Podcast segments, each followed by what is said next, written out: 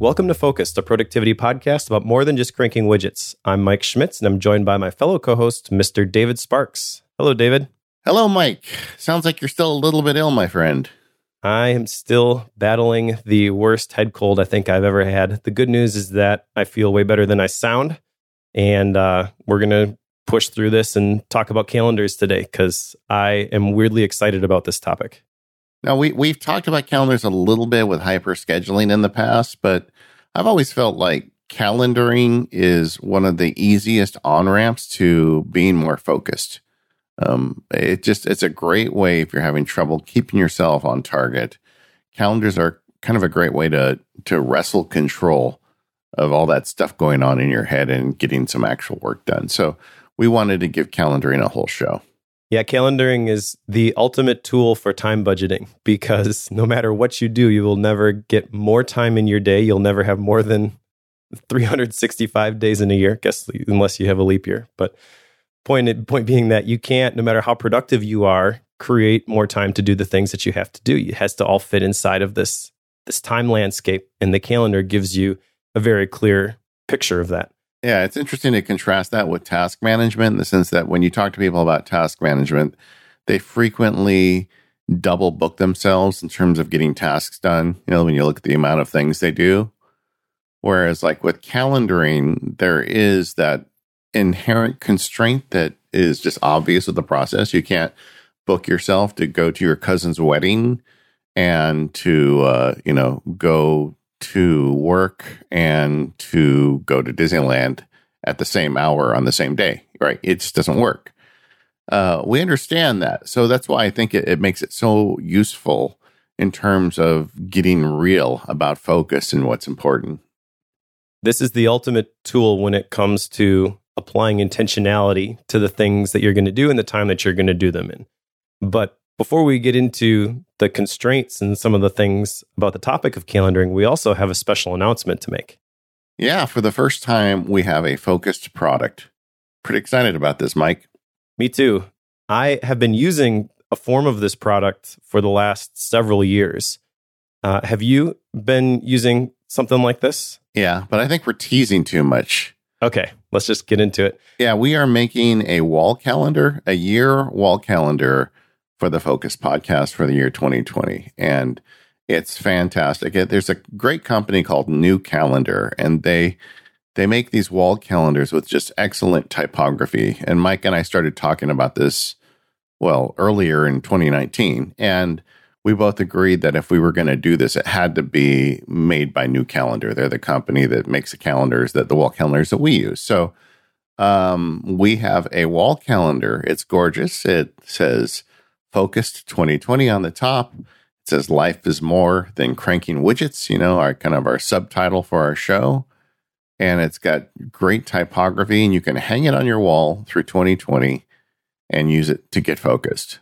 Yeah, the website, if people are interested in what this is going to look like, we'll have a link to our specific calendar in the show notes, but NeuYear.net is the website for the company. And the person behind it, Jesse Phillips, he's been doing this for a while. I've been in contact with him for a while because I've kind of always in the back of my head wanted to create a custom calendar like this. And so the time was right. It just seemed like the right thing at the right time to do this for Focused, and I'm very happy with the way that the design has turned out. A couple other things that really set these calendars apart from just your standard year-at-a-glance calendar, because I think some people maybe who haven't seen a calendar like this, they're kind of picturing the big sideways, you've got 3 rows of 4 months, and there's these big blocks, and that's your whole year. But this is a continuous calendar. Yeah. So where January ends and February begins, it's indicated on the calendar, but the days of the week flow together. And that makes it much more useful when you're planning out trips that you're going to take or events that you're going to go to. I've got a picture, I'll put this in the show notes, of my current NeuYear calendar, and you'll kind of see that the types of things that I put on this. And these are, the way I use this is just like big picture type stuff. So I have it hanging to the right of my desk, and I look at it every single day, and it kind of reminds me that, Macstock is coming up, or the Relay 5-year event, or I want to launch faith-based productivity on this date, or I've got a speech contest that I'm competing in on this date, like the big rocks of your year.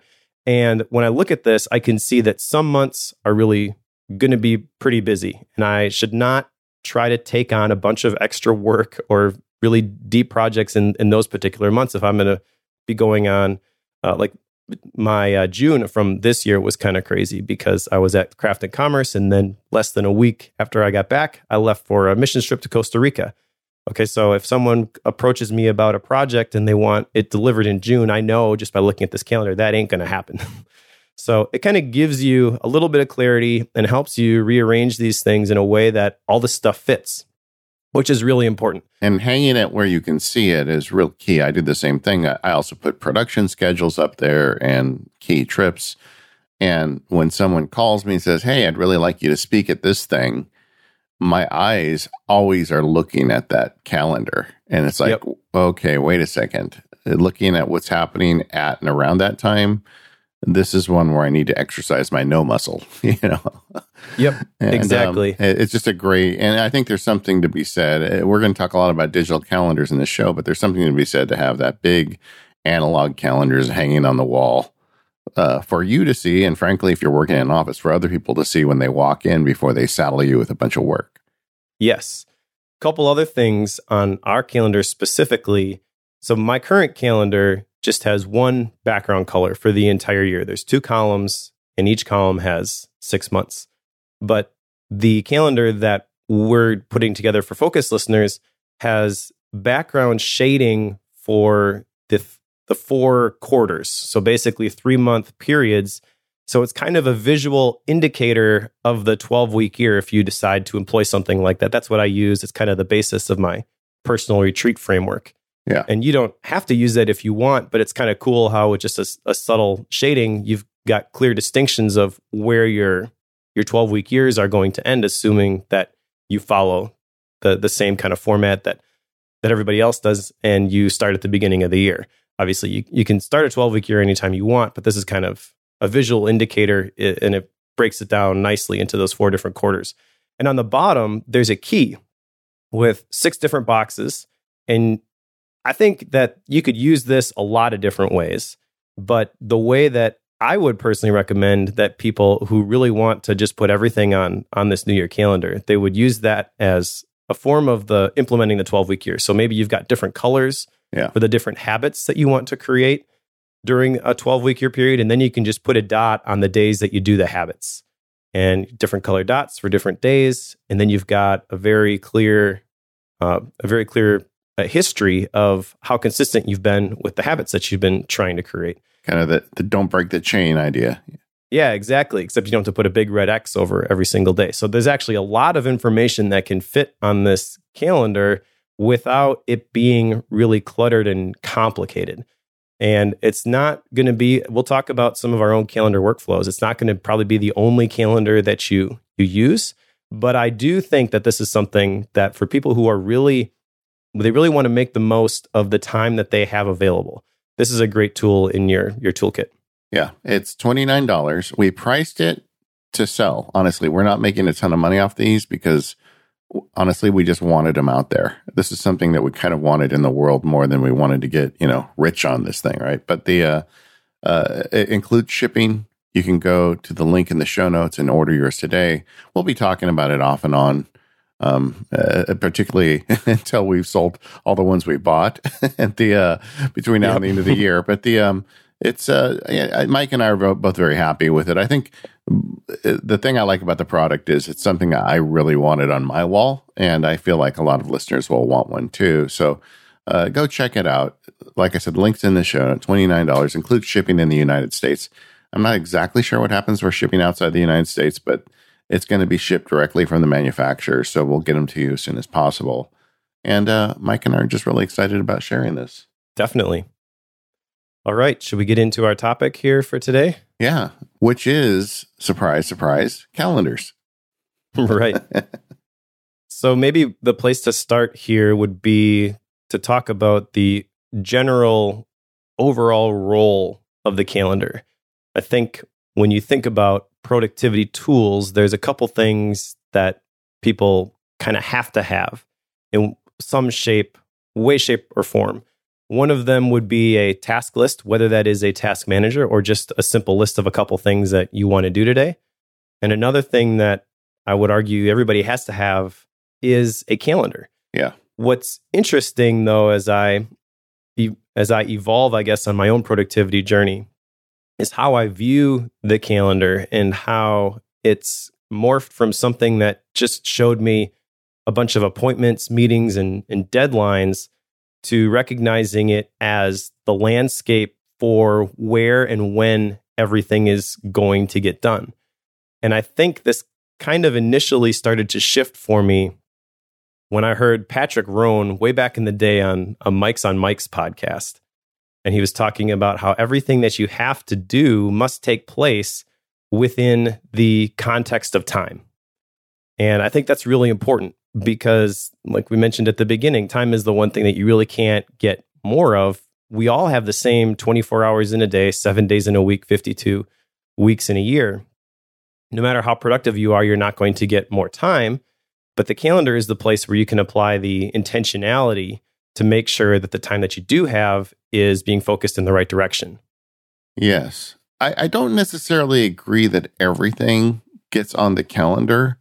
But like I was saying at the beginning of the show, to me, the calendar is a great on-ramp to inserting focus into your life. And we're going to talk later in the show about the difference between tasks and calendar items because it's subtle, and I think a lot of people have trouble with that. But having a calendar system is just such an excellent way to wrest control of things. Like when I was flailing about for a while and realizing I wasn't getting the most important work I needed done, one of the most important steps I took was literally just getting out the calendar and blocking time into every day for the most important project. And just saying, this stake will not move, and everything else is going to have to work around that. And that then suddenly things started happening. Yeah, that's an important distinction. And I agree with you that not everything is going to go on your calendar. Not every task that I'm going to do appears on my calendar. But I do think that that is an interesting way of looking at the calendar, recognizing, and it forces you to come to terms with the limits that you have to work within. Yeah, agreed. You can always put more tasks on your list, but you can't put more hours in your day, right? Yeah. And that's kind of the trap that we fall into is like, oh, I can just squeeze in one more thing, and then one more thing, and then one more thing, and then you don't get to everything, and you are... all your motivation is gone because you promised yourself you're going to do all these things. You couldn't get them all done, so you broke your promise to yourself, and it's kind of a negative cycle. And I've been there, right? We've probably all been there. Yeah. So the recognizing that the calendar is a tool that can help you combat that, I think, is really powerful. And if you're going to do something, and something is important to you, then carving out that time on your calendar for it is a great first step to take. As I was doing some research for this article, I was going through a bunch of articles that people have written and stuff like that, and I saw this phrase, some version of this. It said, "I'm going to do A, B, and C by X date, and it will take Y hours." Now, if you're going to do that in a task manager, that sounds like a lot of mental overhead. Yeah, I personally am at the point now where I just jot down a quick list of things that I want to do. I don't want necessarily to figure out when am I going to do this and where am I going to do this and what context does it need to be in and what are the tags associated with it. But by putting it on a calendar, you kind of get all of the benefits of that by default without having to make all of those choices. It's kind of a more efficient way of putting in some more solid parameters around something rather than just throwing it on a list. And really the gist of this is that whatever gets scheduled, that's what gets done. Yeah. And it's an interesting kind of line to walk there because when you have a task management system, you're going to have days with very few items that don't really justify scheduling time blocks for them. For me, there's three primary lists I deal with every day. There's my personal list, the MacSparky list, and the legal list, you know, so it's my two jobs and myself. For a lot of people, it'll probably just be two groups. But today, or last night, when I was planning today, I noted there were two things on the personal list for today. I needed to renew the registration on the car. You got to pay the state every year, privilege of owning a car. And I needed to pay the electric bill. Now, those are two items to me that are simply done. It's on the list. It gets written down in my book. And then as I go through the day, when I need a little breathing room between heavy tasks, I'll pay the bill, I'll pay the registration. However, a few days ago, my personal list involved a whole bunch of stuff. Like it was like 7 or 8 items, and some of them took more than a few minutes. So on that day, I have a calendar block called Personal Tasks, and it was an hour and a half because I knew I had so much stuff to do there that the simple existence of it on the list wasn't enough. I had to create time if I was going to get those things done. And I had to take that time into account when planning the day. Because if I put those 7 things on my list, but I also filled up the day with legal work and podcasts and field guide production, they would never get done. So they had to have their own real estate on the calendar. Yeah, exactly. Let's maybe get into the specifics here of what things get on the calendar and what things don't. But before we wrap up this section, I just want to hammer home this point that if you find yourself throwing more things on your to-do list than you physically can get done, and maybe you don't even know that at the moment because you don't go back and you look at what you got done during the day versus what you plan to get done. So maybe you have to back up even a step before that and recognize your own limits. That would be the place to start. But I love this quote by Steven Pressfield that kind of encapsulates this whole idea. He says, "The sure sign of an amateur is that he has a million plans and they all start tomorrow." Yeah, and really the reason that's a sign of an amateur is because the amateur doesn't recognize, hasn't taken into account the size of the things that they're trying to do. And so they procrastinate on those and they kind of believe that, oh, that's a problem for future me to consider. But whenever you get to the future, you find out that past me has really been a jerk and overcommitted themselves. I think I have to start reading some Steven Pressfield books. I keep reading all his quotes, and I've never actually read any of his books. But which one should I start with? It's got to be The War of Art. I mean, yeah. that could be considered a holy text for focus, to be honest. I mean, it's all about overcoming the resistance, the things that are not physically going to keep you from doing the thing that you want to do, but they're just kind of going to be in the background and they're going to steal your attention, and you're going to look back and you're going to feel bad because you didn't do the thing that you wanted to do. And then you're like, well, why did I end here? Why did I end up here? It's on my Kindle. I just haven't read it. I'll start that one next. All right. That's a great book. All right. Well, we want to talk about time and tasks right after this. Hey, freelancers, want to save up to 192 hours? That is a lot of hours. And our friends at FreshBooks can help you do just that with their super simple cloud accounting software. They simplify tasks like invoicing, tracking expenses, and getting paid online, and they drastically reduce the time that it takes for over 10 million people just like you to deal with their paperwork. I love FreshBooks. I use it myself. There's a couple things specifically that I just think are great. Number one, when you email a client an invoice, FreshBooks can show you whether they've seen it. So that eliminates all the back and forth, the email ping pong, hey, did you get it? And you don't have to guess anymore. You know when they saw it. And also, they can automate late payment email reminders. So you can spend less time chasing those payments once they've seen those invoices, and more time just working your magic. It helps you focus on the things that are going to help build your business instead of working in your business. And if you're listening to this and you're not using FreshBooks yet, then now is a great time to try it.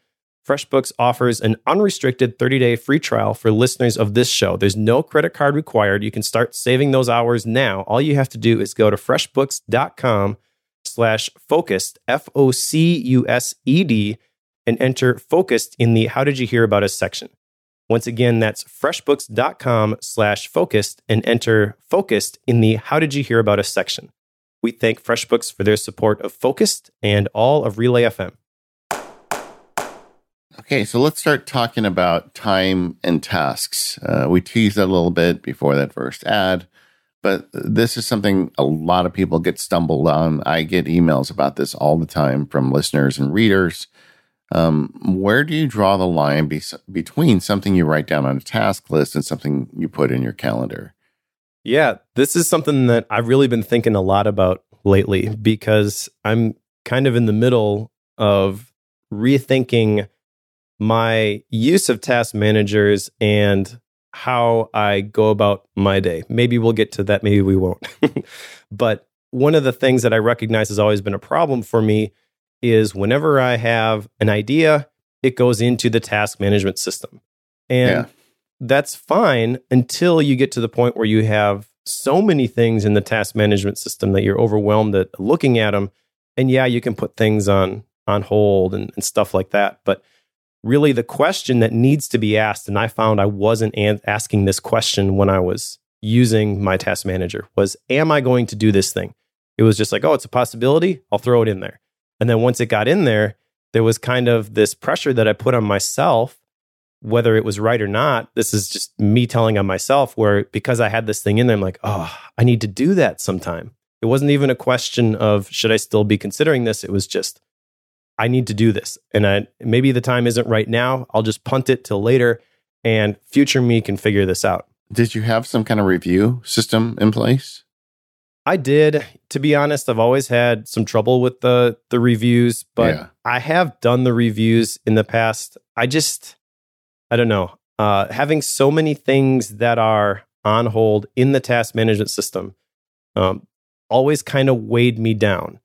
Even if I didn't see them, even if when I was working on my day-to-day, the fact that there were so many things in there that I couldn't see right now, it was kind of this cloud hanging over me, if that makes any sense. You know, I get it. And I think a lot of people put that mental baggage on top of themselves. And now that we've got digital task managers that can really manage an unlimited number of tasks, as far as humans are concerned, way more than you could ever accomplish, that's an easy trap to fall into. But for me, it's a mindset thing. You know, what was the guy in Hitchhiker's Guide? Was it Zaphod?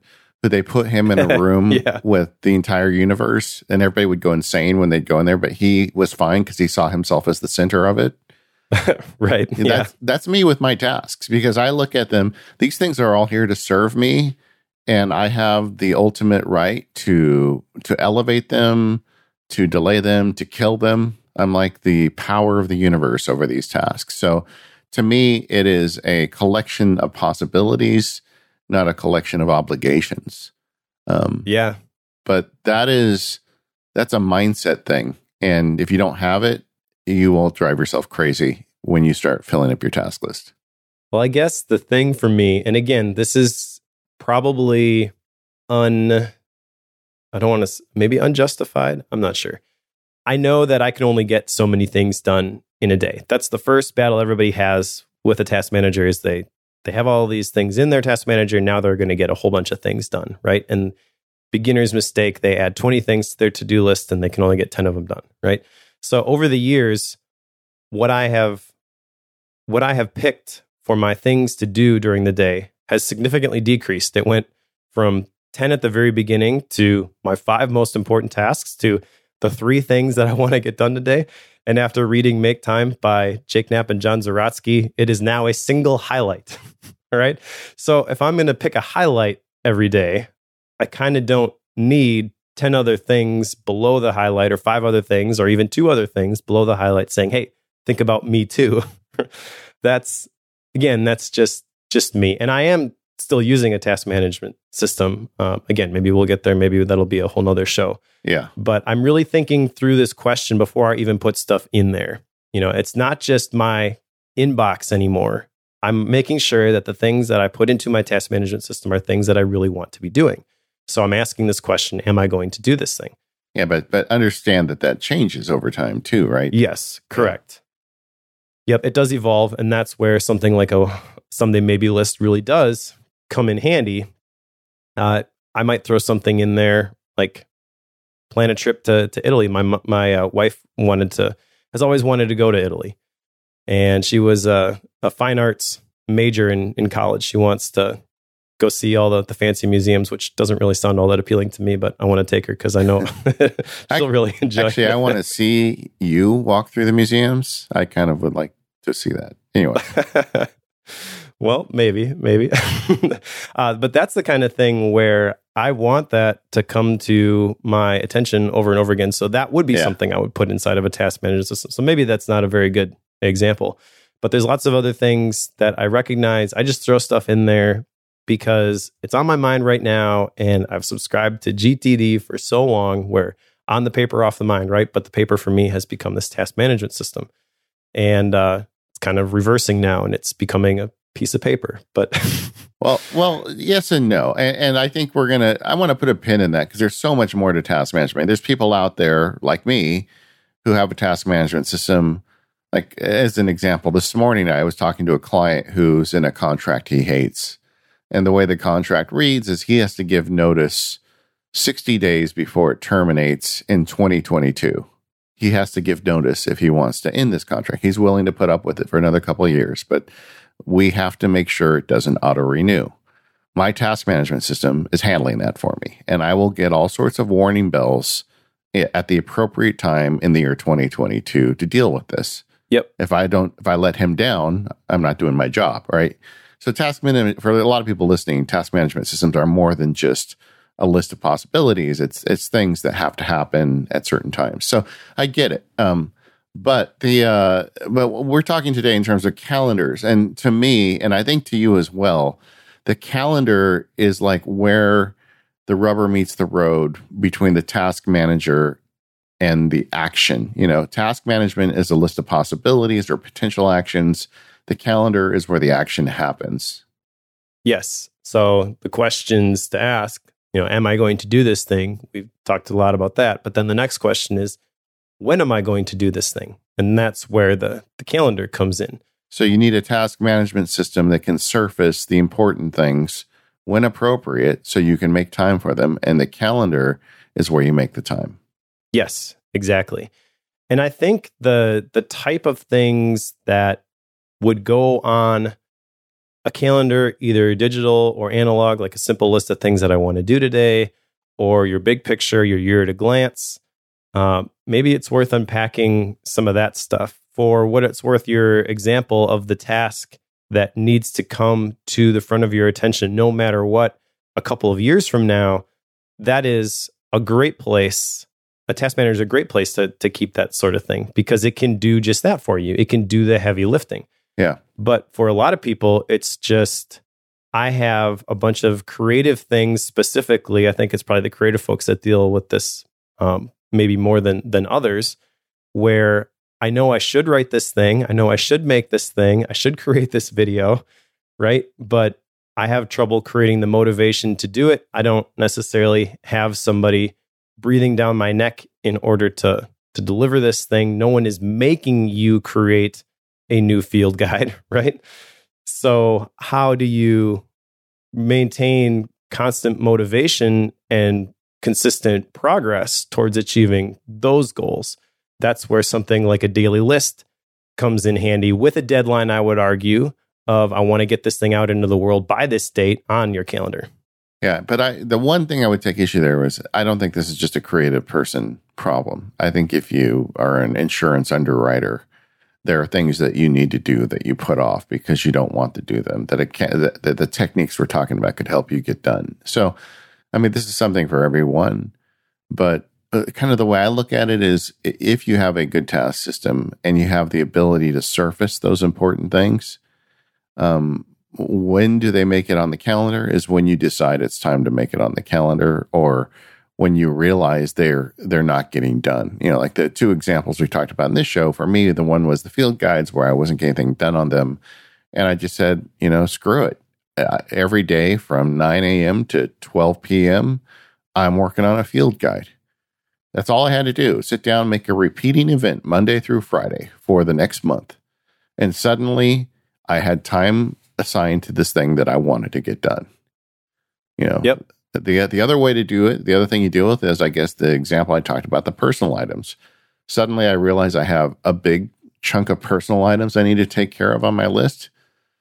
I'm going to say tomorrow, you know, from 2 to 3:30, when I'm, you know, kind of at the low period of the day, I will take care of these things. And they get, and I carve it out on the calendar. This episode really dovetails a lot with, hyper scheduling, but I think I'd like to make this a little more generic in the sense that this is something everybody can use. I'm not saying you schedule your bathroom breaks and all that, but you use the calendar to turn hopes and dreams into reality. Yeah, the calendar is the thing that can create the motivation to do the things that you want to do. And I'm glad that you called it out. Procrastination is a universal problem. But I guess my description of, and an improper description probably, of creative work is just the lack of the due dates associated, whether the deadlines associated with those things. So when it comes time to, I need to work on this thing, you don't have anybody but yourself telling you this is the time you need to get this done sometimes. So maybe there's a little bit of a difference there between when something is due and scheduling the time to actually work on it. Yeah. But even then, something's due. It is very easy to not appropriately calendar for it. So you do it at the last minute and you do shoddy work as a result. It's just, these are universal problems. I think your term works. Right. Speaking from my own experience, I will say that typically the procrastination ends in the scenario that you just said. When you have a due date that you need to deliver something or you want to deliver something. That's what I did with the faith-based productivity launch. I put it on my calendar, and as soon as I wrote it on my calendar, that was my deadline. That created the motivation then to show up every day and do the little things that I needed to get done before the course could ship. Yeah. I had a real tough time maintaining the motivation day to day before I did that, before I actually picked the launch date. It's like as soon as I wrote it on my big New Year calendar, it became real. And then it was like, okay, let's do this. Yeah, because it's literally staring you in the face every time you look at it. Yep, exactly. And it wasn't just on my calendar. I wrote it on my big whiteboard in my office too. Like everywhere I turned, it was yelling at me like, hey, remember, you said you wanted to do this. Yeah. Oh yeah, I want to do that. I guess I better do this then. Step one, step two, step three. We know a lot of times what we need to do, but if we're just viewing those things in isolation, just as tasks on a list, and we've removed the big picture from those things, it's easy to find yourself in the doldrums, where you just lack all motivation to get that thing done. Yeah, and getting, and I've been banging on this drum the whole show, but it is such, to talk about doldrums, blocking time to do these things does fill the sails with wind. It just happens. It's automatic because you've taken that step. And it's such a head game we play on ourselves. I mean, just because I wrote something down on this piece of paper on my wall, or just because I created an event and an application on my phone, suddenly I have this built-in focus crutch that I can lean on. But it works. It does. That's, the more that we talk about all this different stuff, I realize that most of the things that we cover on this show regarding focus and intentionality, what it really comes down to is motivation. And if we can just harness that and direct it in the proper direction, that really solves all our problems, which is probably why people think it's not that big a deal, because they think that they can do that at any point on their own. But it's harder. It's harder. What's the phrase? It's not complicated, but it isn't easy.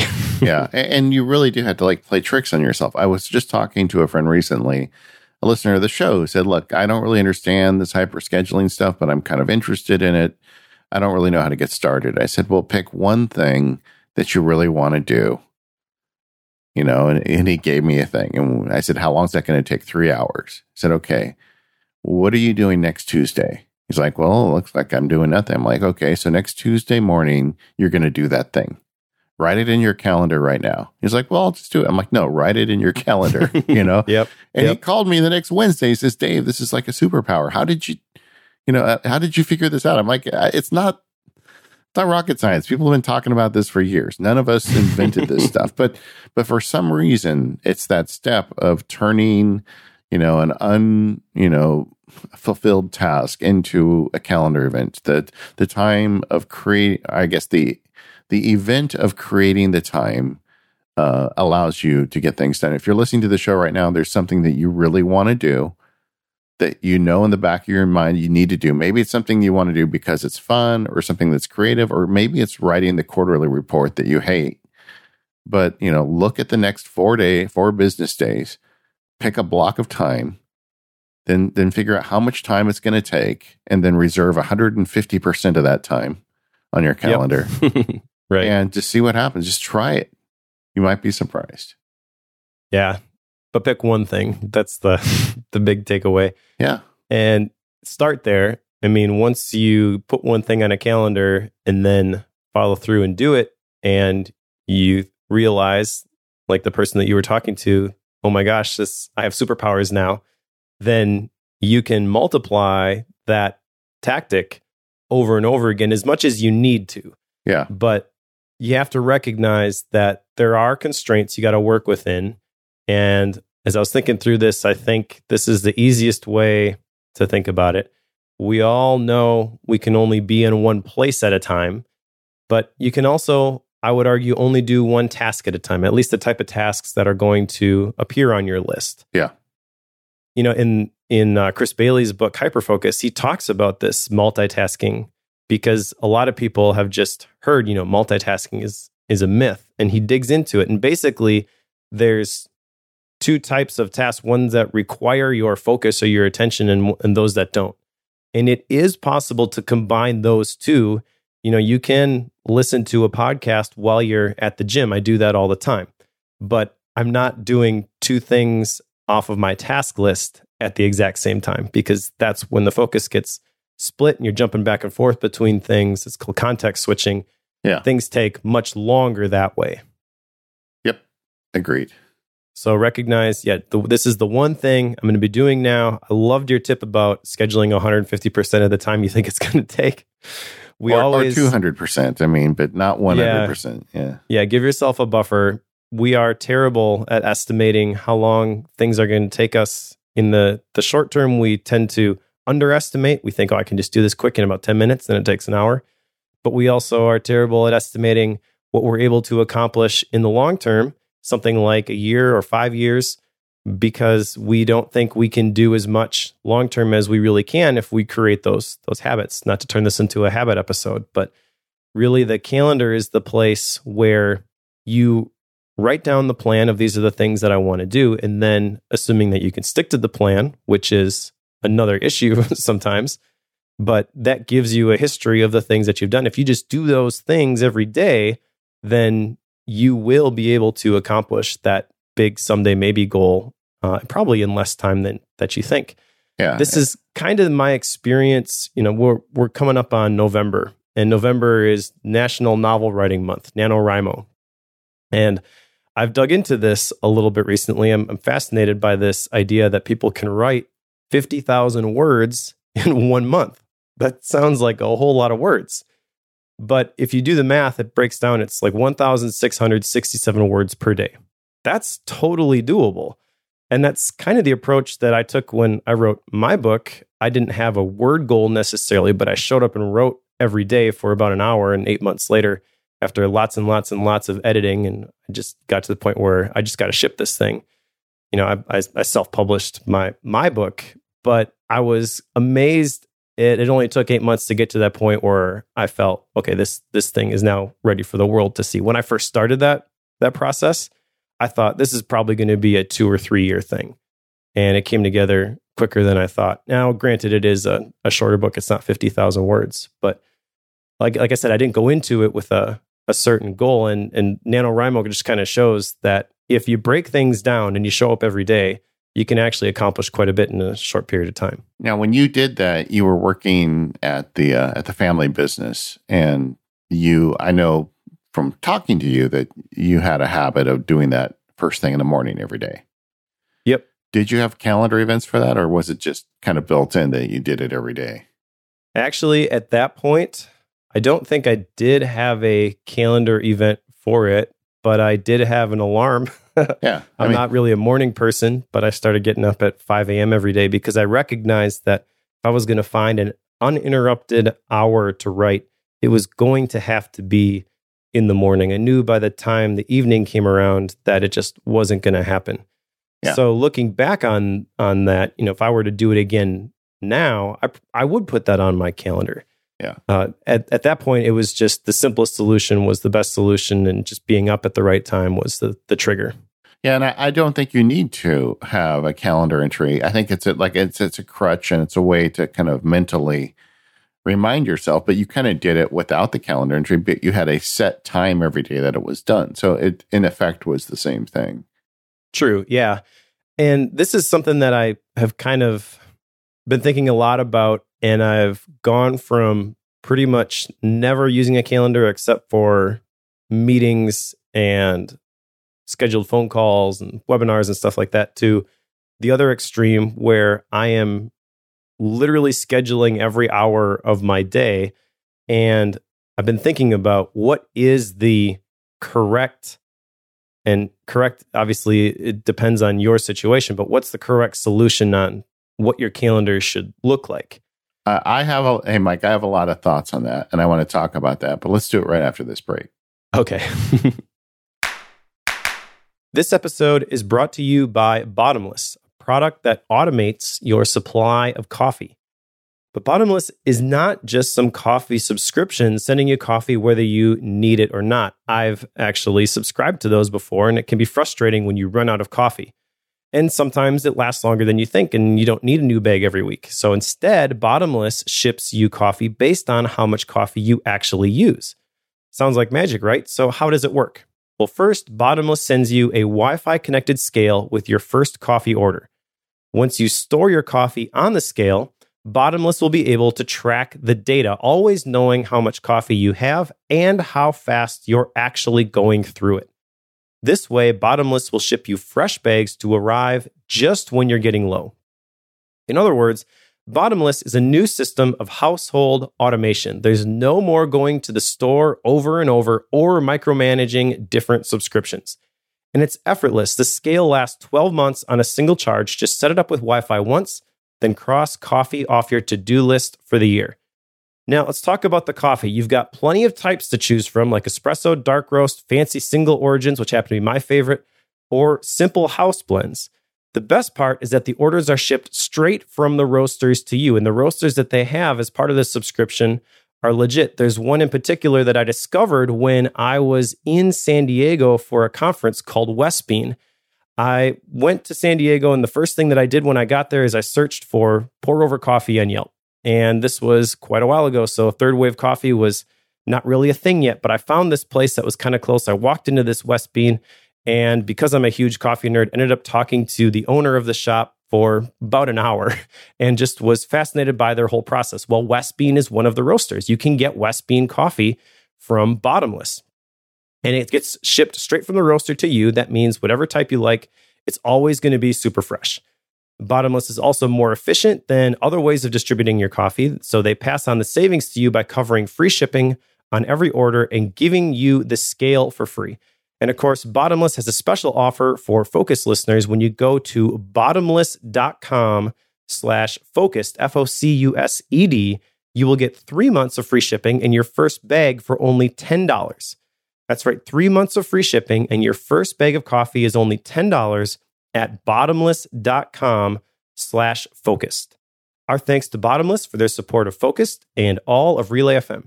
All right, Mike, before we take the break, we're starting to get into the subject of what exactly does go on our calendars. And, you know, the obvious ones, as you were talking about, were the things that you would traditionally think that go on a calendar. Usually something involving another human, like a meeting, a dentist appointment, maybe a deadline. I think we should probably talk about deadlines, but you know, the traditional idea of a calendar is something where your body needs to be some other place or you need to do something with some other person. Yeah, as I was thinking about this, it really broke down into two different categories to me, things that you're committed to doing with others and then things that you're committed to doing yourself. And this is the one that I know a lot of people will struggle with. because they have trouble viewing something on their calendar, a commitment they've made with themselves, as something that they cannot break. But I think that that is an important mindset, having that thing on your calendar be something, it's a commitment that you cannot break, no matter who it happens to be with. So this is where things like scheduling deep work time or even downtime and vacation, exercise could be one of these things. I used to have a calendar when I had a bunch of stuff going on to make sure that I had enough time to get to the gym every day. I had a calendar that in BusyCal is the application that I use called Goose. And the basic idea was to protect the golden goose. Yeah. So I made sure that I scheduled my runs on that calendar, the time that I was going to be going to the gym. And occasionally there would be other things that would pop up in there. Like if you wanted to schedule time to meditate, for example, I'm trying to think what other things I had on there. And it was something that I used only for a period of time until I didn't need it anymore. Once I got into the habit, I really didn't need to carve out that time on my calendar anymore. But that kind of gets back to the thing that I was mentioning just before the break, is how much of this time do you need to manage on a calendar? I think it's probably going to be different for different people. I would say that the simple solution is probably the best solution, but also the more that you have going on, the more important planning and scheduling becomes. If you're trying to balance a bunch of different things and you're going to wear all of these hats in the same day, then having a calendar for all of those things in a digital calendar like BusyCal or Fantastical with different colors and seeing how they all line up and overlap, that can be really powerful. But don't feel bad, I guess, if your lifestyle is simple enough that you don't need to manage your time to that degree. Yeah, I mean, make it as complex as you need it, but no more complex than that. I mean, yep. You're not adding calendar events for vanity.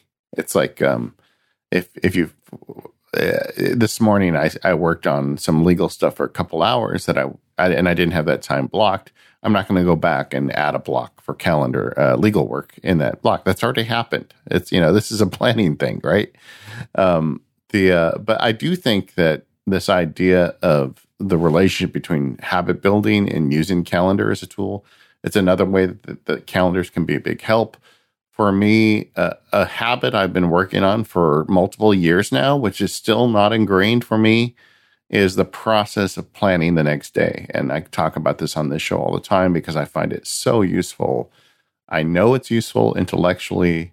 In my heart, many days go by where at the end of the day, I'm like, I'm cooked. I worked all day. I don't want to stop and think about tomorrow. I don't want to plan tomorrow. I'll just wake up early tomorrow and do it then. And you know what happens tomorrow morning, right? Yep. I mean, so I have not been able to ingrain that yet. And as a result, if you look at my calendar on just about any day, sometime around 4:30, there's a 1 hour block called shutdown.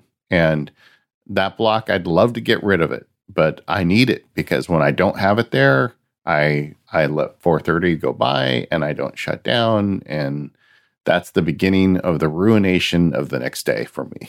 I mean, I don't know how else to put it. And it's just silly. But so the calendar is a crutch I'm leaning on to do something that I know is good for me. And I know that absolutely works for me. But for whatever reason, I can't bring myself to do without having it written down in my calendar.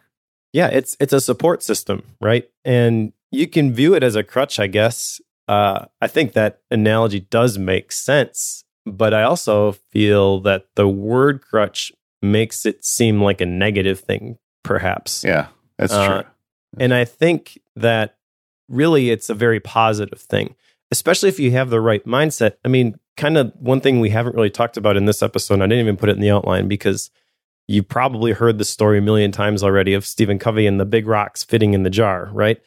Where you got to get the big rocks in and then you place the smaller rocks and then the gravel and then the sand and then the water. And the moral of the story is that if you don't put the big rocks in first, then you're never going to get them in at all. Well, the big rocks, the things that are going to go in your calendar first, those are the things that are important to you, but they're not necessarily urgent. And there's a bunch of things that are working against you to prevent your big rocks from getting in there. Number one for a lot of people is probably email, because email is a to-do list that other people can write on. It is the water of Stephen Covey's analogy. There is as much of it as you want.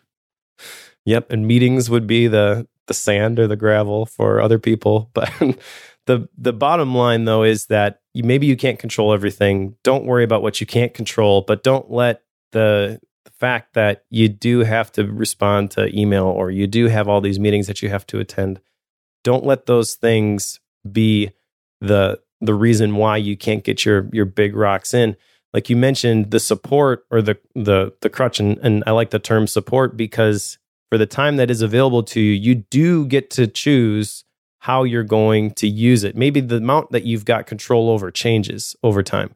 Yeah. And I've kind of made some lifestyle choices the last several years where I have more control over that than I used to because of priorities in my life. I've got kids who are growing up and I want to make sure that I have the ability that at any moment I can say, you know what, this is the most important thing right now is just to go spend time with my family. We're going to go to the little farmer. We're going to go on a field trip or whatever. We're going to, I want to have that ability to say those things. And it wasn't something where I just snapped my fingers and because I threw those things on my calendar, you know, now I had the ability to do that. But I started with what I had, you know, going back to my writing story.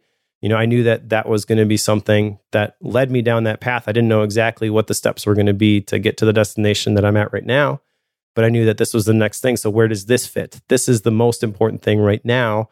Where does this fit with all the other obligations and things that I have to do? And it was early in the morning. And taking that approach of what are the things that I really want to do, and then what time do I have available to do them in, putting those on your calendar first, that significantly increases the chances of all of the unimportant stuff that might pop into your peripheral view during those times, whether it's before work, after work, on the weekends, whatever. It helps you stay focused and keep focused on the important thing and keep the main thing the main thing.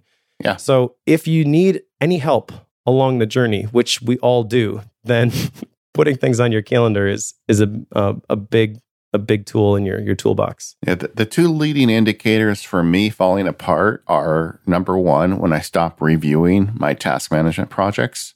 The review for me is so essential. If I fall off the wagon on that, then I'm in trouble. And when I stop doing the daily planning of the following day and blocking time. Like if I wake up and I look at my calendar and the only thing on there is like recording a podcast with Mike, I know I'm already behind the eight ball to a certain extent. And so it just works in so many ways. Now, I want to talk a little bit about this process of taking a task list and turning it into a calendar. The way I do it, as I've been talking about throughout the show, is usually the afternoon before. That it doesn't have to be the afternoon before. It could be the morning or the afternoon, you know, whenever works for you. But for me, it's just the afternoon is when I'm most realistic about the following day. I think it's a thing where I'm kind of tired, and in the morning I always give myself more than I can actually finish in a day, and in the afternoon I give myself about the right amount of work for the following day. It's just my own personal foibles. But the way in which I block that time off varies, and it's evolved over time. You know, I don't necessarily block every minute. I rarely have blocks smaller than an hour. I mean, if something is less than an hour, I'm not going to give it a block of time. But another thing that's interesting for me is like let me just take the legal side of my life as an example. I have projects a client will give me that's like a 2-hour kind of significant research and writing or drafting project. So I may have a block the next day that says, you know, Smith client. And then I know that that's where I'm going to write that contract. And that may be 2 hours. But I also have sometimes just a collection of little things related to the law practice. You know, send the email to the client reminding them that they need to give notice that they're leaving a contract, or, you know, just the small ticky-tack items that are very important to get done, but none of them alone are enough to justify a block. So then I'll have a separate block that I'll call legal flags. And, you know, in OmniFocus, those tasks are flagged.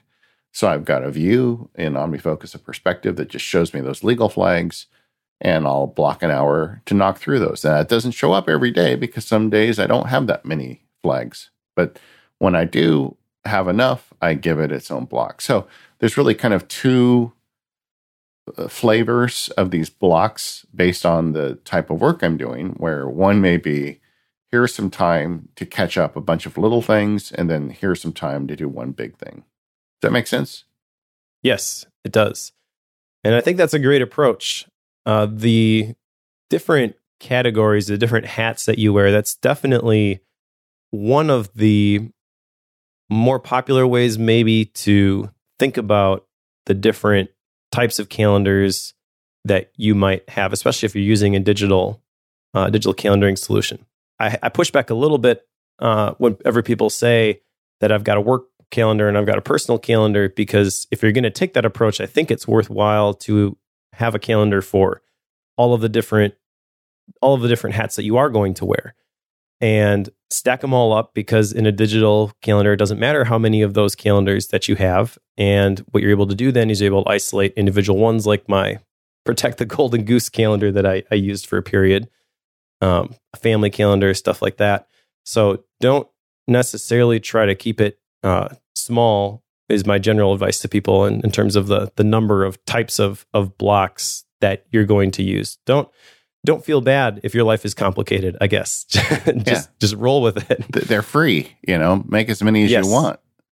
Do you want to share the depth of our madness when it comes to the calendars that we've created in our own personal calendar systems? You want to do that now? Sure, let's do it. All right, you go first.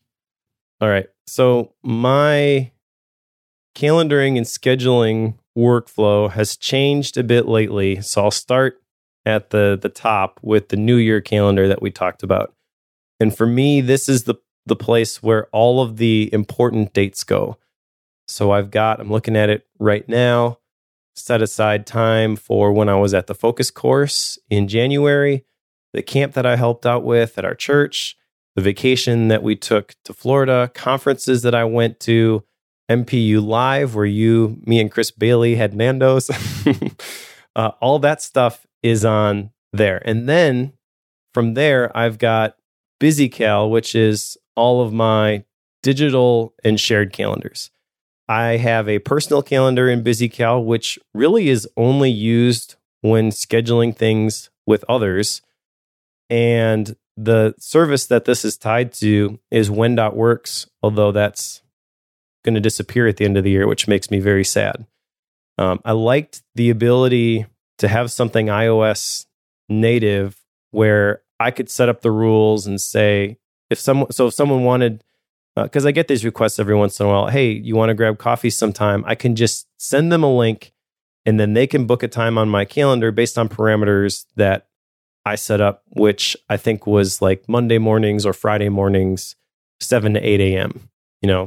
If you can find time on there, go ahead, book it. I'm happy to meet with you, but that way it forces it to stay within the blocks that I've kind of set aside for that. And then if it's not there, when I go to schedule my day, then I can work around that.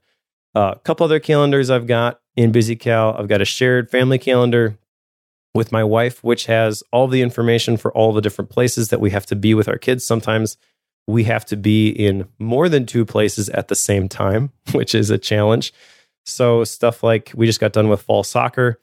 We would have two people at two different soccer fields and piano lessons downtown at the same time. So having the addresses of all of the soccer fields in those calendar events makes it a lot easier when we have somebody else who, hey, can you drop this person off here or pick this person up? Having that all in one place really helps us get everybody where they want to go. We've also got a calendar for Blanc Media. That's a Basecamp calendar that has a subscription. So that's got like the sabbaticals and then the big events on there. I've got one for podcast recordings. We've got one for Focused. I've got one for Bookworm that I share with Joe Bulegg. And I've got one other calendar that we use fairly frequently. My parents have a place up in Door County, which is kind of the touristy part of Wisconsin, the Thumb, which in the fall right now, it's nuts up there because the trees are changing colors and that's kind of where everybody wants to be, Wisconsin in the fall, right? And so we have a shared calendar that we just use to show who's going to be up there when, to make sure that there are always enough beds for people to sleep in. It's a fairly big place. We could probably make it work if we were all there at the same time, but it's just good to know. And also things like when the the cleaning people are going to come, or they have work being done on the house, then that's going to show up in that calendar as well. Someday I want to spend enough time in a climate where the leaves change color to really appreciate it. You know, I've been there while it was happening, but I want to kind of like spend a couple months there or something and just kind of watch it happen. It's pretty beautiful. You know, I love running outside in this weather, because I'll be running along my normal route, you know, and then all of a sudden you're just like, oh my gosh, those trees are crazy, crazy colorful. So you got to stop and take a picture. Yeah, it doesn't really work that way in California, but the that and the Northern Lights are both on my bucket list. But the but yeah, it sounds like you've got I guess, and we've got analog stuff we want to talk about later in the show. But digitally, for me, I've kind of explained the wall calendar like you. It's a big ticket item calendar, and it's there. One of the main goals of the wall calendar for me is when I am on the phone and thinking about taking on another commitment, it's something to like, it's like there to argue with me about taking on other commitments, you know, and the, and just kind of a big idea of what's going on. Another nice thing about it is my wife can walk in the room at any time and look at it and say, oh, okay, he's doing this then, so we need to plan for that.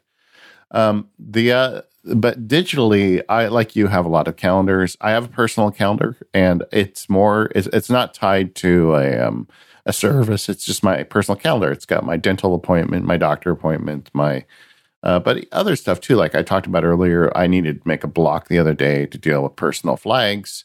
That was in the personal calendar. And, you know, so I had an hour and a half to deal with a bunch of, you know, bills and that kind of stuff. So I have the personal calendar. The other thing we have is a family calendar that we've had for many years that's shared between all of us.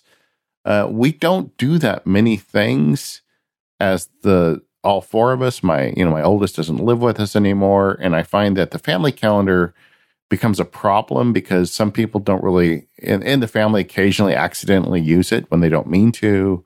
And then I have a bunch of stuff showing up my calendar that's not really for me.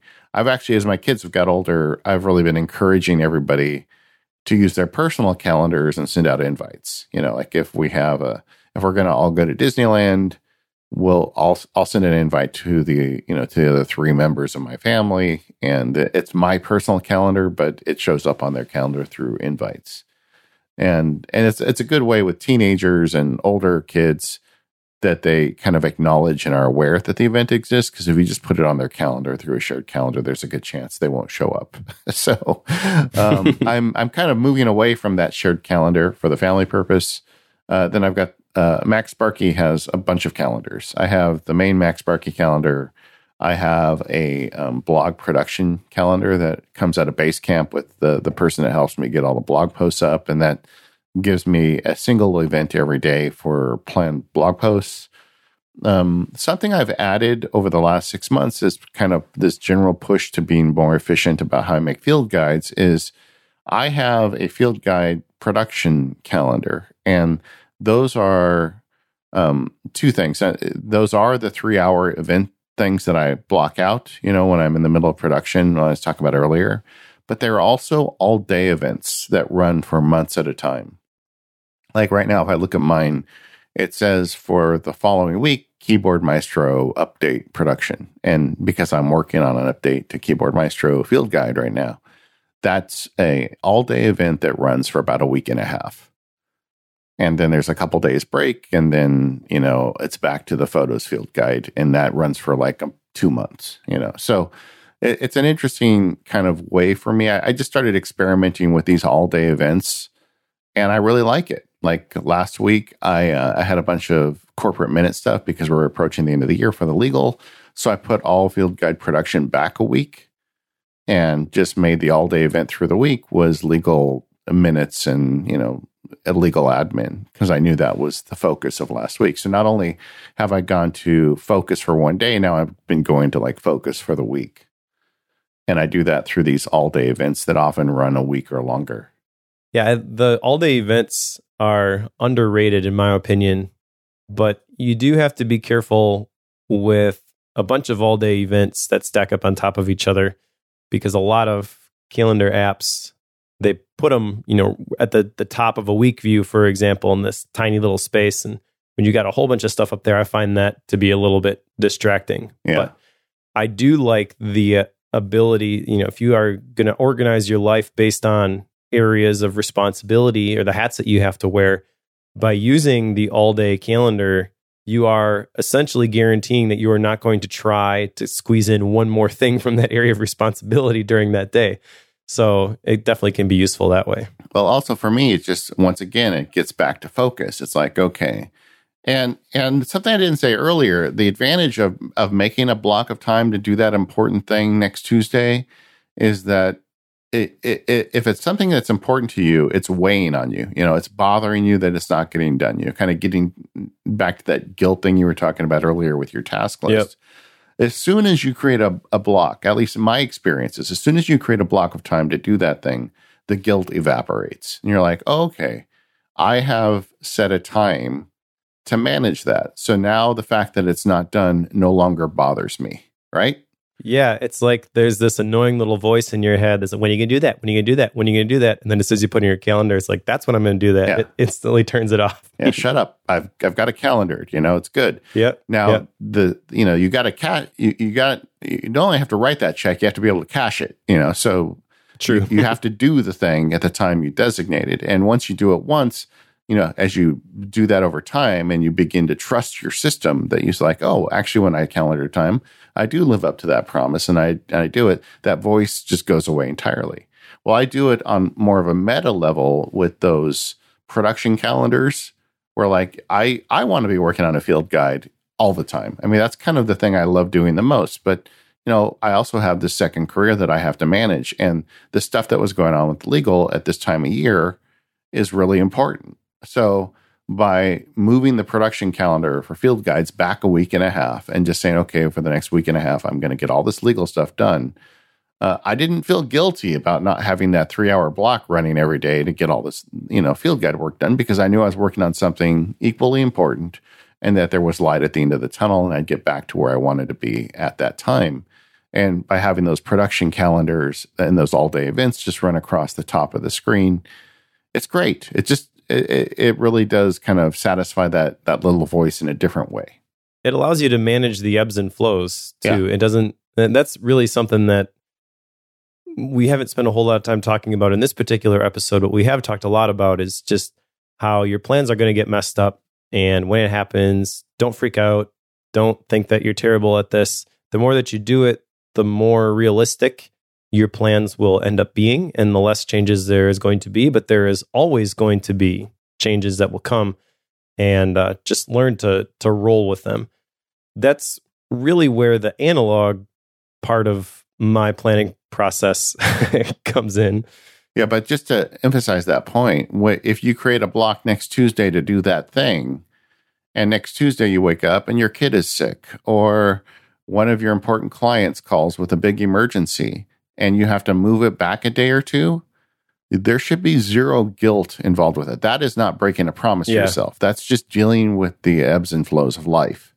And that's okay, because you're still going to do it at that time. You don't need to treat this stuff like it's etched in stone. You can move it around as necessary. But it sure is nice when you don't have to, you know. But most often, I do not have to move things around. I'm usually pretty good at planning it out. But when I do, I don't feel bad about it because I'm still making a commitment and it's going to get done at some point. In terms of technology for all this calendar stuff, the main place I run calendars is on my iMac, and I have extra monitors. So I've got like a monitor to the right. It's a widescreen monitor turned on its end, so it's vertical, and the top half of the right monitor next to my iMac is always the calendar app.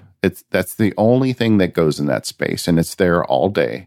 Usually I have it displaying week view, but sometimes it's a month view, but you know, you can jump between them as you need. And then the other thing I do is I run Fantastical on the main screen of my iMac, and it's one of the only full screen apps I use. But it's because Fantastical has this great view where they show you the next 2 weeks in vertical days.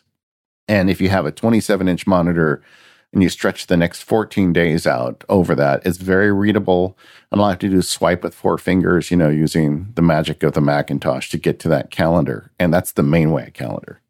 So basically, you have 2 wall calendars, one digital and one analog. Yeah, well, I mean, the wall calendar is the whole year, whereas the digital one, the year view doesn't work digitally. It just doesn't.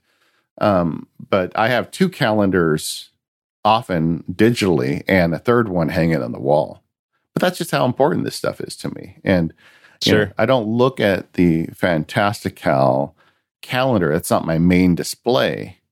Actually, I have a 4th calendar too, because I also have a wallpaper on my Mac that shows. Oh yeah, I've seen that wallpaper. Yeah, I'll share. I think I posted. I'll share a link to it in the show notes. But I was thinking about taking a screenshot of my, you know, my big calendar, and I decided that just was too ugly. So I just made a thing in OmniGraffle where it shows the next 6 months, and it has 2 or 3 things I want to be doing during that month, and that's on my wallpaper. So anytime I don't have an app open, that's staring me right in the face too. So there's no escape for me or Mike, apparently, from our obligations. It's true. So I use BusyCal, not Fantastical, for a couple of reasons. Number one, BusyCal is in Setapp, and Setapp is amazing. Number two, I'm not sure actually Fantastical does this now, but back in the day, BusyCal was the only one that allowed you to have a custom week view. You've got a 2-week view, so it sounds like maybe they've added this now. But I like having 8 days, so if I'm looking at this on a Wednesday, it's going to show me everything today, but it's also going to show through everything next Wednesday instead of a normal week view going from all day Wednesday to all day Tuesday. If that makes any sense. Yeah. It's also got little touches like I was looking at it earlier today and I noticed that there's this shaded bar at the bottom, which it's looking at when the sun sets, and it's showing basically when nighttime is. And because as we record this weekend is daylight savings, on Saturday it like jumps up an hour. I'm like, whoa, that's kind of weird. What's going on there? Oh, it's showing me when the sun sets, which when you live in Wisconsin and in the winter, you've only got so many hours of daylight. That's kind of nice to know. Isn't it just always dark? I thought in January it is. It's always winter, never Christmas. But yeah, and so I've just been using it for a long time. I really enjoy it. Syncs with every calendar service that I've tried to use it with. iCloud and Google are probably the biggest ones. But people in the Apple ecosystem have an abundance of riches. I mean, I think BusyCal, Fantastical, and even the Apple Calendar app are all good. Yes. They all do a good job at multiple time zone support. Fantastical, and I think BusyCal has this feature too, where I can put my time zone on the left and Mike's time zone on the right, which isn't a big deal. Mike and I are only 2 hours apart, but like when I deal with Rose in Vienna, I just can never get in my head what time it is there. And so I just have the application show me her time zone when I'm working on that calendar. And I didn't finish. I also have shared podcast calendars for each of my podcasts, and I have a separate legal calendar. So I've got a bunch of them. Over the years, I've tried like a habits calendar where things I'm trying to build habits with. And you know what I do? I usually end up just putting those in the appropriate segment of my life. If I'm building a legal habit, I just put in the legal calendar, or personal habit, I put in the personal calendar. But, you know, use whatever you need to make work for you. On iOS, I access calendars more than I work on calendars, but I like Fantastical and the calendar app. I really like Fantastical for the parsing engine. I kind of know the shorthand of it, so I can just type a few things and it creates events with alarms in the right calendar, and that's great. We won't go into it in great detail here, but automation is a great tool if you want to get better at using calendars to get more focused. Like, you can create an automation to automatically create those blocks if you know what they are. And if you're interested in that at all, I would recommend Automators episode 1. The very first episode of the Automators I did with Rose was all about calendar automation. And it's got only easier with the new shortcuts. So there's a lot of technology out there. But something I'm interested in talking to you about, Mike, because I know it's kind of new for you, is analog calendars. So let's talk about that next. This episode of Focus is brought to you by Blinkist. Read over 3,000 plus books in 15 minutes or less. Start your 7-day free trial. Just go to Blinkist.com/focused. So what is Blinkist, right? Well, for me, it's a solution to a time management problem. And that is, there's a lot of good books out there. And I'm thinking particularly about the self-help and productivity books, but not all of them, necessarily need the full read. And Blinkist does a great job of summarizing those for you. So with Blinkist, you can get an app on your phone and you can download a book and listen to it or read it in 15 minutes or less. It's hard to find time to read. And when you're super busy, it's hard to work on personal development. Blinkist takes the best key takeaways and need-to-know information from thousands of nonfiction books and condenses them into just 15 minutes for you to read or listen to. Successful people are known for reading a lot of books, and with Blinkist, you can finish a book during your commute, lunch break, or while you do the dishes. I like Blinkist because not only do they give you the summaries to read, they also can read them to you. And this is an idea where I like to do multitasking, like we talked about in the show. So when I take walks, or when I'm doing the house cleaning or vacuuming or sweeping, I'll listen to a book on Blinkist. And it's great because you get those key points and you can keep going through your day. A lot of times I'll make a point of sitting down and writing down some of my thoughts after I finished a Blinkist book, or maybe I'll even go back and read some of it. If you want to give Blinkist a try, why not check them out? Start with the Simon Sinek book called Start With Why. Or you can find other great books and leaders to inspire action, or Master Your Checklist with Getting Things Done by David Allen. They even have What They Don't Teach You at Harvard Business School by Mark McCormick, which is a compelling book title if I've ever heard one. With Blinkist, you get unlimited access to read or listen to a massive library of condensed nonfiction books. That's all the books you want, and all for one low price. Right now, for a limited time, Blinkist has a special offer for our audience. Go to Blinkist.com/focused for a free 7-day trial and save 25% off your new subscription. That's Blinkist, spelled Blinkist.com/focused to start your free 7-day trial. And you'll also save 25% off, but only when you sign up at Blinkist.com/focused. Our thanks to Blinkist for their support of Focused and all of Relay FM. All right.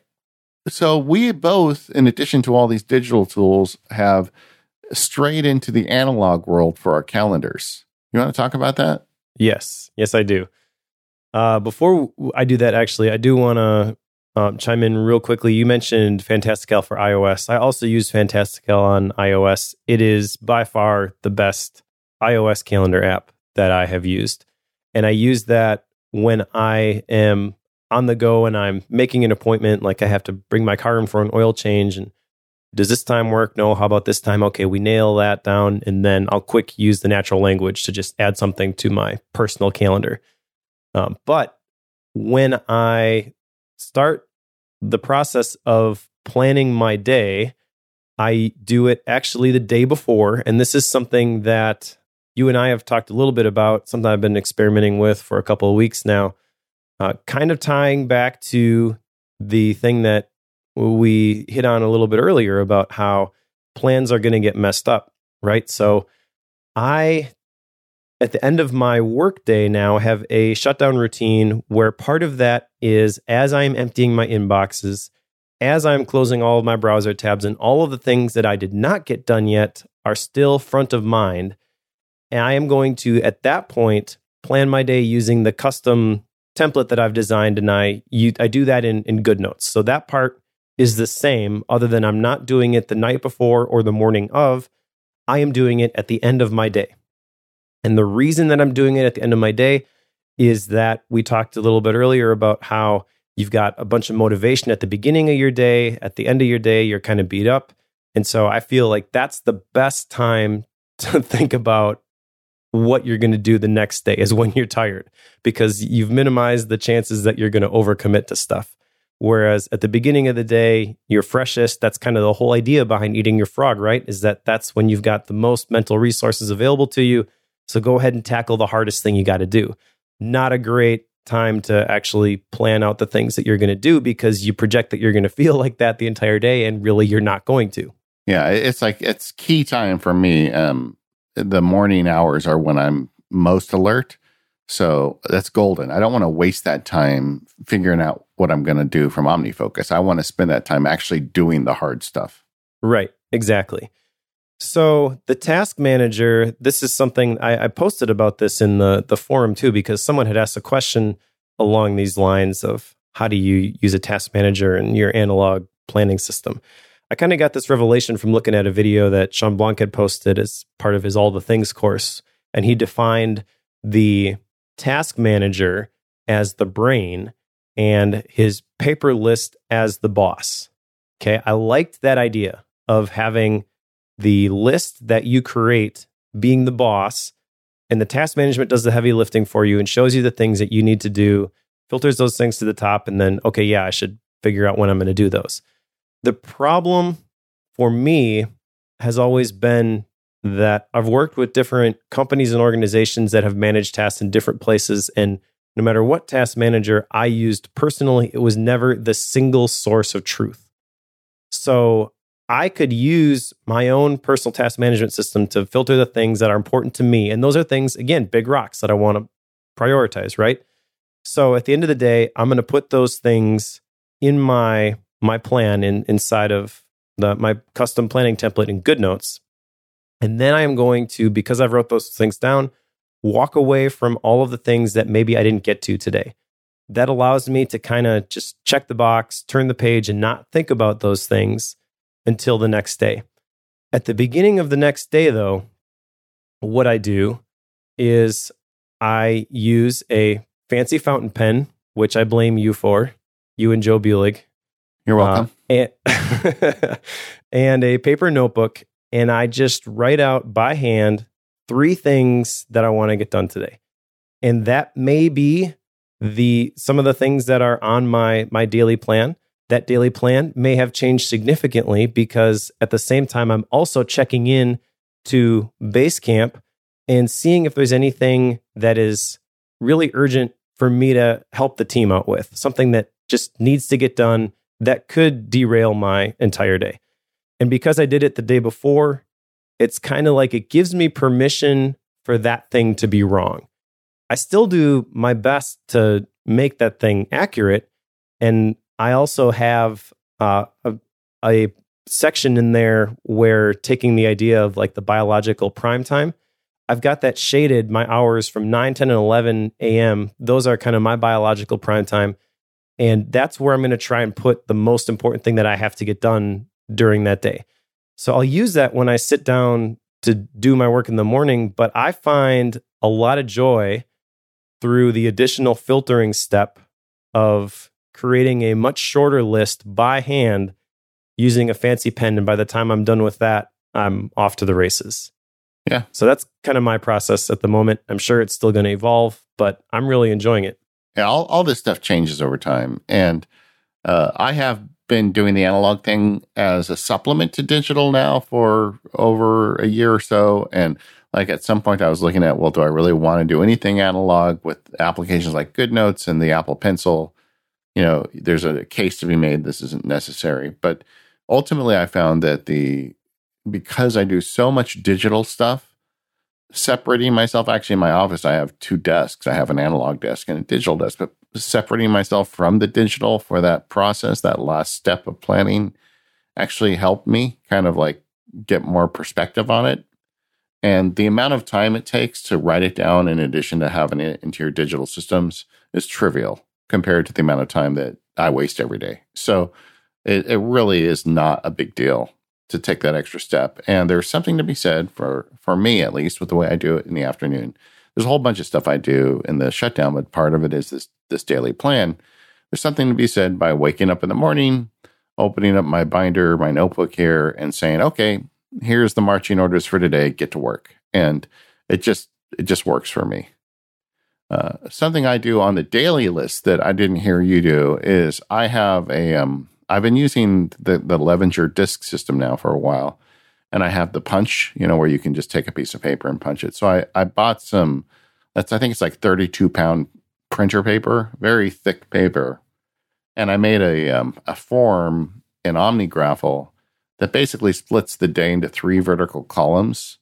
So the first column, and between the first two columns, it's got the hours listed from 5 a.m. to 8 p.m.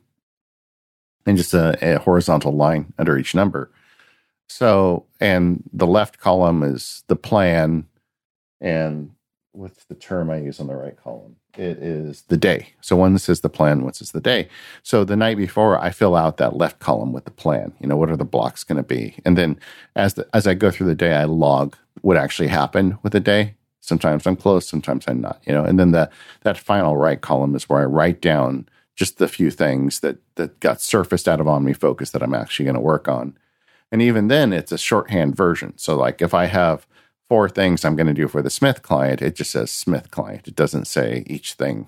I don't spend a lot of time, like, because I have the details in OmniFocus if I need them. I just need kind of the trigger word to get working on that. And then every day I have the accountability of looking at what was my plan versus what did I do.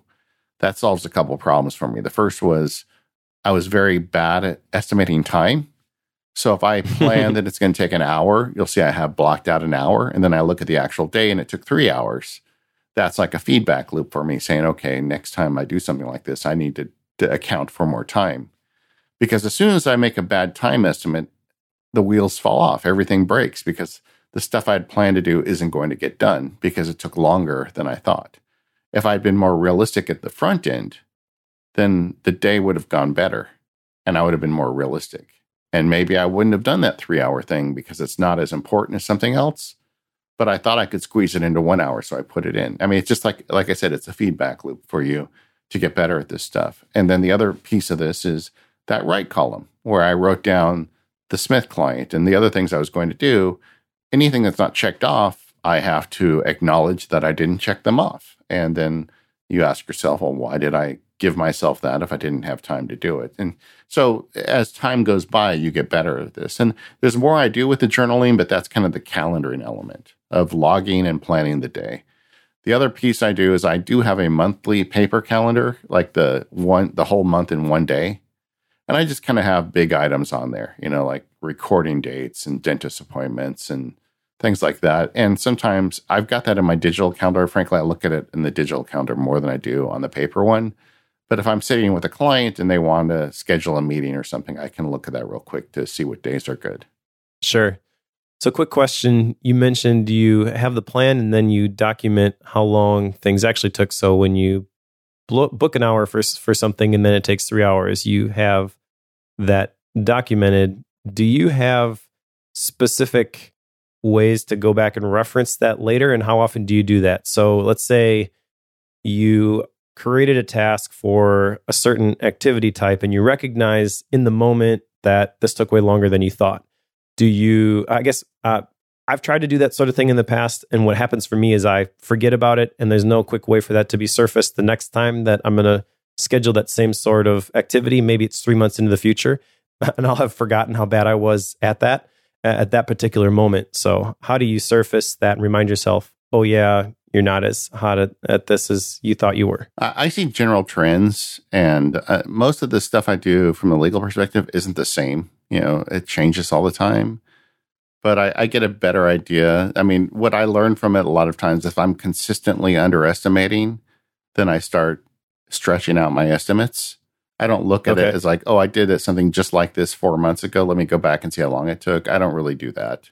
But I think intuitively, as I see daily errors, then I start adjusting for it. And frankly, if you're thinking about doing this, I would recommend, like I said, 150% earlier, maybe 200%, because the other thing that comes with this, if you're going to do an hour and a half of focused work, you're going to be spent at the end of that. So if you block 2 hours, give yourself a reward, you know, go and take a walk or, you know, watch a little TV for a few minutes, you know, so to break out 2 hours. And if it takes an hour and a half, give yourself a little break. Because if you did an hour and a half of solid work, that's more work than most people do in an entire day. So you're okay to take a half hour off. Go meditate, whatever, you know. Yeah, the thing for me, kind of where I'm at with this is by outlining the plan at the end of the day, that's really all of the direction that I want to give to my work day or my day period, because I have more than just my work day on there. The next day, I'm trying to create more flexibility for myself, because I am the type of person who, if I schedule something, I will just get into the mode where this is the way things happen. They have to be this way. And what I'm recognizing is that the more I work with other people and the more things that are outside of my control influence what I'm able to do with those time blocks, the more frustrated I find myself, the less people want to be around me. So I'm trying to build in a system that allows me to kind of just roll with the punches more. I need something that flows with change is what I wrote in the page that I sent you as I was thinking through this process and what I'm hoping to get from this. Well, one of the ways I deal with that, let's say I've got the perfect plan and then I have a client call with an emergency that's just going to take the whole day. I will take the blocks that were destined for that day and I will move them to the very early hours of the next day. So like if I had planned 2 hours for the Smith contract, but the Jones client calls and I need the whole day for that, I will move that 2 hour block to like 2 a.m. for the next morning. And at the end, this is why I have a calendar block for shutdown that is sacred, because I have to deal with that by the end of the day. So when I get to the end of the day, I'll see that block is up there. Well, I'm obviously not going to do it at 2 a.m. I'll say, okay, there is a pending item, and I will figure out where it goes when I do the shutdown and planning for the next day. It may go the next day. It may go 3 days from now. I don't know when I'm going to decide it fits, but I had to move it. I don't want to delete it because it's still something that needs to get done. But I don't try and plan that at the moment. When an emergency comes up, I just get rid of it from the calendar by pushing it to the next day. And it's just like managing your tasks at the end of the day as opposed to managing them one by one as they come in. I do the same thing with calendar events. Gotcha. Okay. I guess the best way I can think to describe this, as much as I mentioned at the beginning of how email is a to-do list that other people can write on, and you need to carve out the time for the things that are important to you, I have erred too much in that direction of just building the barriers and saying, no, this is the way things are going to be. Just some of the things that I'm involved with right now, I need to be available to help people with stuff. And I've signed up for that. You know, I'm okay with that, but I just need to have a system which allows me the flexibility to just completely chuck the plan, even though I created the plan to the best of my ability the day before. That's kind of how I view this. Is the brain is the task management system that surfaces the things that I want to do. I use those as I am planning my day for tomorrow inside of GoodNotes. That's basically my best guess on how I would spend my time if it was completely up to me. And that's great. By the time the morning comes around, there's enough space there. It's kind of like it's given me permission for that thing to be completely wrong. And by the time I check Basecamp and see what everybody else needs help with, it may be completely wrong. And that's okay. Just having done it the night before, I feel like it's not a waste. I feel like I can crank through that in a couple of minutes, because it's going to change by tomorrow anyway. Like there's enough time there where it gives me the ability, or the maybe the grace, maybe, or the freedom to have it be incorrect. Whereas before, if I was doing it, you know, the night before or even the morning of, it was kind of like, okay, here's the plan. Now we gotta roll with this. Yes. And just for me personally, stage of my life, I guess, you know, I'm kind of realizing that for me, you know, Chris Bailey talked about this in the Productivity Project, how about people are the reason for productivity. And I need to function a little bit less like a machine and bring more of a human element to it. So I use the calendars as tools, again, to provide the structure. But really, for me, the really important thing is knowing that at any given moment, I can just chuck the whole thing, because I've got the system in place to fall back on when the crisis is diverted, you know, or whatever it is that I needed to jump in and help with has been solved. But I don't know, just writing it down and it's like it gets simpler as it goes, where we've got the task management system, then we've got the simple one-page plan. And by the time I get to the morning, it's literally a handwritten list of 3 things that I'm going to do. Yeah. And I'm trying to get that down even to 1 with the highlight, you know, from Jake Knapp and John Zorowski's Make Time. But I feel like this whole filtering process has been healthy for me. No, and I think it's something that you have to go through in order to get down to the 1 to 3 things. You know, you can't just pull that out of a hat. Yep. An interesting thing for me was I had kind of the exact opposite problem as you, in that for so long, and it's part of it is an identity thing. I mean, for so long, the only way I paid for my shoes was being a lawyer. And when I left the firm and started my own small firm, you know, my own little solo practice, I also wanted to make these field guides, which is one of the biggest passions of my life. I mean, I know that sounds stupid and nerdy, but it's very fulfilling to me. But I always let that take a backseat to legal. And legal is like the water tap, you know, in the Big Rock Story. It just constantly throwing things at you. I just never could make time to do the thing that I really, really wanted to be doing. And so I just had to be kind of robotic about it and just say, no, that time is taken. And when somebody calls me at the last minute and they say, well, I need you to do this, I'm like, okay, well, I won't be able to do it tomorrow afternoon, because in my head, I don't tell them this, but I've already blocked time for field guides, but I will be able to do it tomorrow afternoon.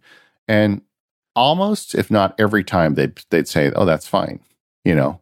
But before, I wouldn't, in my head, I thought that was a huge problem, and I just would not make time for the important thing. So I kind of had the opposite problem as you, and I still suffer from that. It's still easy for me to fall back into those habits. So the calendar blocking and all this stuff is really something that helps me make the main thing the main thing. Yeah, going all the way back to the beginning, you know, it's a support system to help keep the wheels from falling off. Yeah, and that's really all of this stuff is. We know what we're supposed to do. We can define what exactly that is, but we have trouble following through and actually doing it. So we're going to trick our monkey brain into doing the right thing at the right time. And you're listening to this saying, man, you guys just spent an hour and a half talking about this. It sounds like so much work and such a waste of time to spend all the time managing all this stuff. I know that I tell myself that every once in a while as an excuse not to do it. What I can tell you is I've run time tracking on this, and it is a trivial amount of time to set this stuff up with a massive payoff. I mean, in terms of bang for your buck, I don't think there's any better way to spend your time.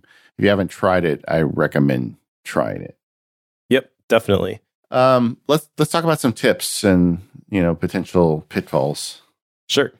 So, a couple things to take away from this. The first thing I would say is, plan every day.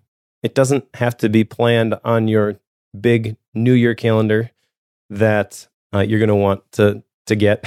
But whether it's a form in GoodNotes or an actual calendar or something like BusyCal or Fantastical, make sure that you're putting the important time blocks on your calendar. Make sure that you're answering the questions, am I going to do this thing? And then when am I going to do this thing?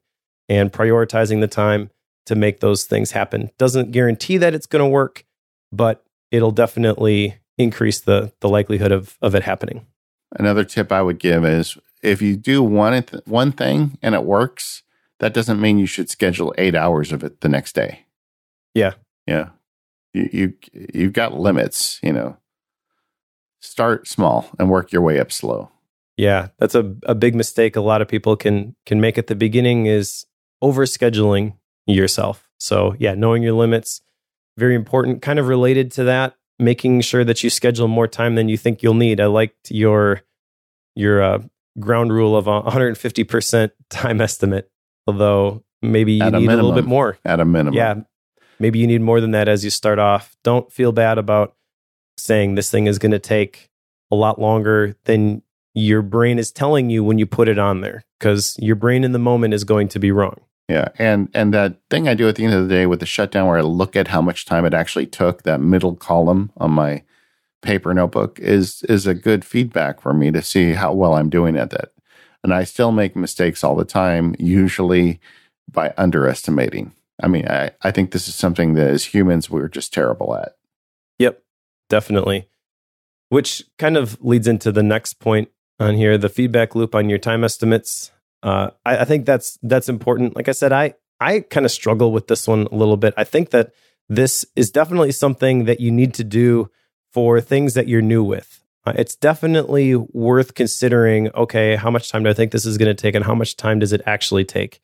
There's different ways you could implement that.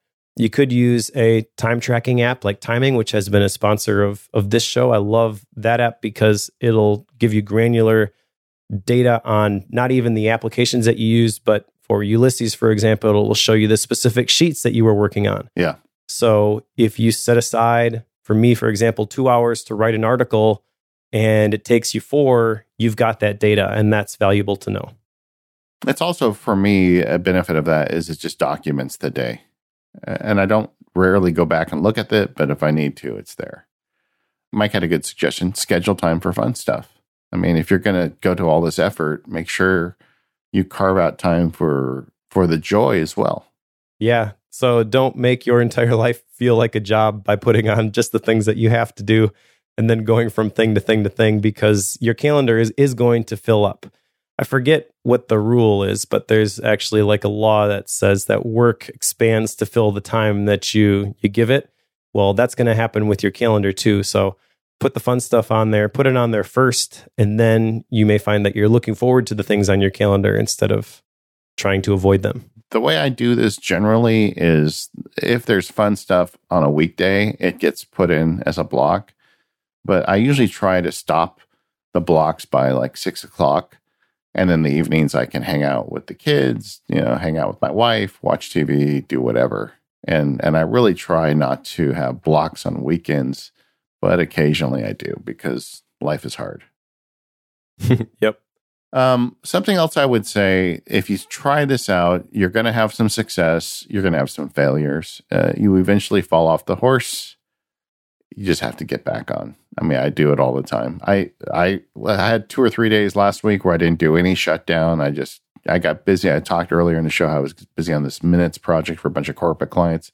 I just worked through the day for like 3 days. And I did a lousy job of planning and a lousy job of journaling. But, you know, I realized, hey, that was dumb. And then, you know, one day I woke up and started doing it again. Yep. It's okay. We all do that.